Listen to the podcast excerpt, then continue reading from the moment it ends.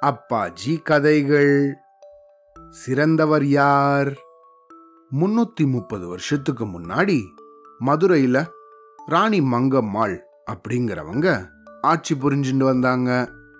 இவங்களோட ஆட்சி காலத்துல பழந்தமிழகத்துல பல புது புது விஷயங்களை செஞ்சிருக்காங்க.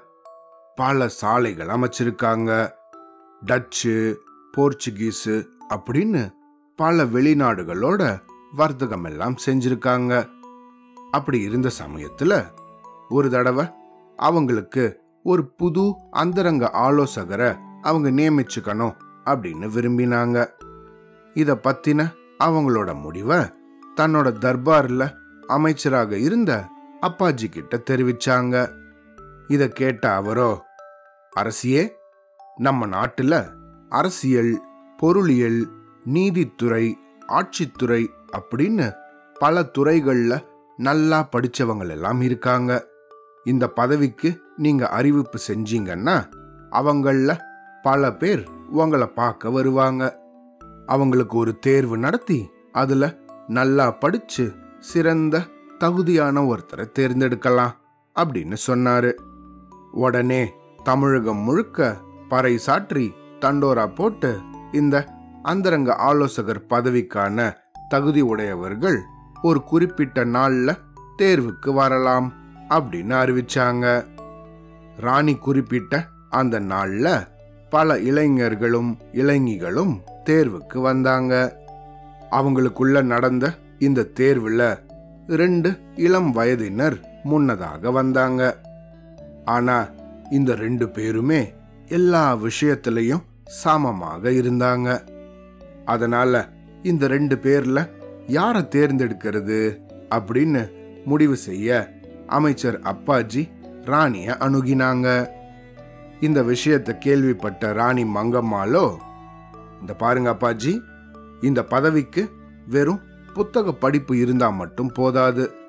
சிக்கலான பிரச்சனைகளை சமாளிச்சு நல்ல முடிவு எடுக்கிற திறமை பெற்றவர் ஒருத்தர் தான் நமக்கு வேணும் அப்படின்னு சொன்னாங்க. அதனால இந்த ரெண்டு பேருக்கும் திரும்பவும் பரீட்சை வச்சு அதுல தேர்ந்தவர்களை பதவிக்கு நியமிங்க அப்படின்னு சொன்னாங்க. இதுக்கு அடுத்த நாளே அப்பாஜி அந்த ரெண்டு பேரையும் அரண்மனைக்கு வரவழிச்சாரு. அவங்கள பார்த்து இன்னைக்கு காலையில என் நண்பரோட உடல்நிலை ரொம்பவும் மோசமாயிடுச்சு. அவரோட நிலை பத்தி நீங்க தெரிஞ்சுக்கணும் அப்படிங்கிறதுக்காகத்தான் உங்களை இங்க வர சொன்னேன். அப்படின்னு சொன்னாரு. என்னோட நண்பர் இன்னைக்கு காலையில என்கிட்ட சொன்ன விஷயத்த அப்படியே உங்ககிட்ட சொல்றேன் அப்படின்னு சொல்லிட்டு என்னோட நண்பர் வயதானவர் இதய நோயாளி. ஒரு நாள் ராத்திரி அவர் பயங்கரமான கனவு ஒன்று கண்டாரு. அந்த கனவுல அவர் ஒரு அடர்ந்த காட்டுக்குள்ள வழி தவறி போயிட்டாரு. அப்படி வழி தவறி போனும்போது ஒரு இடத்துல நாலு வெவ்வேறு பாதைகள் ஒன்னு சேர்றத கவனிச்சாரு. மங்களான அந்த ராத்திரியில நட்சத்திர ஒளியில அவர் அந்த நாலு பாதையில முதல் பாதையை தேர்ந்தெடுத்து அதுல நடக்க ஆரம்பிச்சாரு. அப்படி அங்க நடந்து போகும்போது சில சிங்கங்கள் திரிஞ்சுட்டு இருந்தது அதுல ஒண்ணு அவரை நோக்கி பாஞ்சு வர ஆரம்பிச்சது. அவ்வளோதான் என்னோட நண்பர் அதை பார்த்து பயந்து அவர் வந்த வழியிலேயே ஓடி வந்து மறுபடியும் அந்த நாலு பாதைகள் சேர்ற இடத்த அடைஞ்சாரு. அப்போ அங்க இருந்த அந்த ரெண்டாவது பாதையில பயமில்லாம நடக்க ஆரம்பிச்சாரு. கொஞ்ச தூரத்துல ஏதோ வெளிச்சம் இருந்ததை பார்த்து அந்த இடத்துக்கிட்ட போனாரு. அங்க பல பாம்பு புத்துகள் இருக்கிறதையும் அதுங்க மேல பல பாம்புகள் படம் எடுத்து ஆடுறதையும் பார்த்தாரு. அதுங்களுக்குள்ள ஒரு அஞ்சு தலை நாகமும் இருந்துச்சு. அவரை பார்த்த அது உடனே சீர ஆரம்பிச்சிடுச்சு. அதை பார்த்த இவரோ பயந்து போய் அவர் வந்த வழியிலேயே திரும்பியும் ஓடி வர ஆரம்பிச்சிட்டாரு.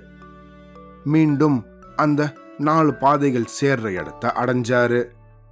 இப்போ அந்த மூணாவது பாதையில நடக்க ஆரம்பிச்சாரு. கொஞ்ச தூரம் பொறுமையா நடந்து போயிட்டு இருந்தாரு அப்படி போகும்போது ஒரு மலையடி வாரத்துல போய் சேர்ந்தது அந்த பாதை. அந்த இடத்துல பல மனித எலும்புக்கூடுகள் இருக்கிறத பார்த்து அப்படியே மலைச்சு போய் நின்னாரு. அந்த சமயம் அந்த மலையில ஒரு குகையில இருந்து பயங்கர ராட்சசன் ஒருத்தன் உரிமின் இருக்கிறத கேட்டு என்னோட நண்பர் பயந்து போய் அவர் வந்த வழியிலேயே திரும்பவும் ஓடி வந்து அந்த நாலு பாதைகள் கூடுற இடத்த அடைஞ்சாரு. இந்த சமயம் அந்த நாலாவது பாதையை தேர்ந்தெடுத்து அதுல நடக்க ஆரம்பிச்சாரு. அவர் கொஞ்ச தூரம் போனதுக்கு அப்புறம் அங்கேயும் கூட தனக்கு பின்னால ஒரு ராட்சசன் ஓடி வரத பார்த்து பயந்து போய் வேகமா ஓடினாரு. அவரோ ஒரு பாறையோட விளிம்ப அடைஞ்சாரு. அங்கிருந்து போகிறதுக்கு வேற வழியே இல்ல. பாறைக்கு கீழே மிக பெரிய ஆழத்துல தான் நிலப்பரப்பு இருந்துச்சு. அவரோ அந்த ராட்சசனுக்கு பயந்து அந்த இடத்துல நின்னுட்டு இருந்த போது தன்னோட கால்கள் நடுங்க அந்த பாறையிலிருந்து தவறி தபால்னு கீழே அந்த படு பாதாள பள்ளத்துல விழுந்துட்டாரு. இந்த இடத்துல தான் சொல்லின்னு இருந்ததை நிறுத்தின அப்பாஜி தன்னோட நண்பர் கண்ட இந்த கனவை விளக்கி பாத்தீங்களா? எவ்வளவு பயங்கரமான கனவுன்னு? இதய நோயாளியான என்னோட நண்பர் இந்த கனவை கண்டு முடிச்சதும் கண் முழிச்சாரு. ஆனா மறு வினாடியே அவரோட இதய துடிப்பு நின்னு போச்சு. இந்த உலகத்தை விட்டே அவர் போயிட்டாரு அப்படின்னு சொன்னாரு. இதை கேட்டுட்டு இருந்த இந்த ரெண்டு பேர்ல ஒருத்தன் கொஞ்சம் பயந்து போய் மெதுவா தாழ்ந்த குரல்ல கனவுல காணும் காட்சிகள் கூட மனுஷனோட உடல் நலனை பாதிக்குது. உங்களோட நண்பரோ நாலு தடவை நாலு விதமான பாதையில பயந்து ஓடி இருக்காரு பாவம் அந்த பயம்தான் அவரை ரொம்பவும் பாதிச்சிருக்கு போல இருக்கு கண் முழிச்சதும் இதய நோயாளியான அவரோ பயத்தால இதயம் தாக்கப்பட்டு அவரோட இதய துடிப்பே நின்னு போயிருக்கு போல இருக்கு பாவம் உங்களோட நண்பரோட பிரிவால உங்களுக்கு ரொம்ப துயரம் ஏற்பட்டிருக்கும் அப்படின்னு சொன்னான். அதை கேட்ட அப்பாஜியோ அந்த இன்னொருத்தனை பார்த்தாரு. ஆனா அந்த இன்னொருத்தனோ சிரிச்சபடியே ஆஹா அப்பாஜி என்ன அருமையான கட்டுக்கதை அப்படின்னு சொன்னான் இதை கேட்ட அப்பாஜியோ என்னது கட்டுக்கதையா? ஏன் அப்படி சொல்ற? அப்படின்னு கொஞ்சம் கோவப்பட்டவர் போல கேட்டாரு. அதுக்கு அந்த இன்னொருத்தனோ இங்க பாருங்க அப்பாஜி உங்களோட நண்பரோ இந்த பயங்கரமான கனவை கண்டதுக்கு அப்புறம் கண் முழிச்சாரு அப்படின்னும் கண் முழிச்ச மறு வினாடியே அவரோட இதய துடிப்பு நின்னு போச்சு அப்படின்னு நீங்க சொன்னீங்க. ஆனா நீங்களோ உங்க நண்பரே இந்த கனவை உங்ககிட்ட சொன்னதாகவும் சொன்னீங்க. அது எப்படி முடியும்? அவர்தான் கனவு கண்டு கண் முழிச்சதும் இந்த உலகத்தை விட்டு போயிட்டாரே. அதனால அவர் எப்படி இந்த கனவை அவரே உங்ககிட்ட சொல்லியிருக்க முடியும். முடியவே முடியாது.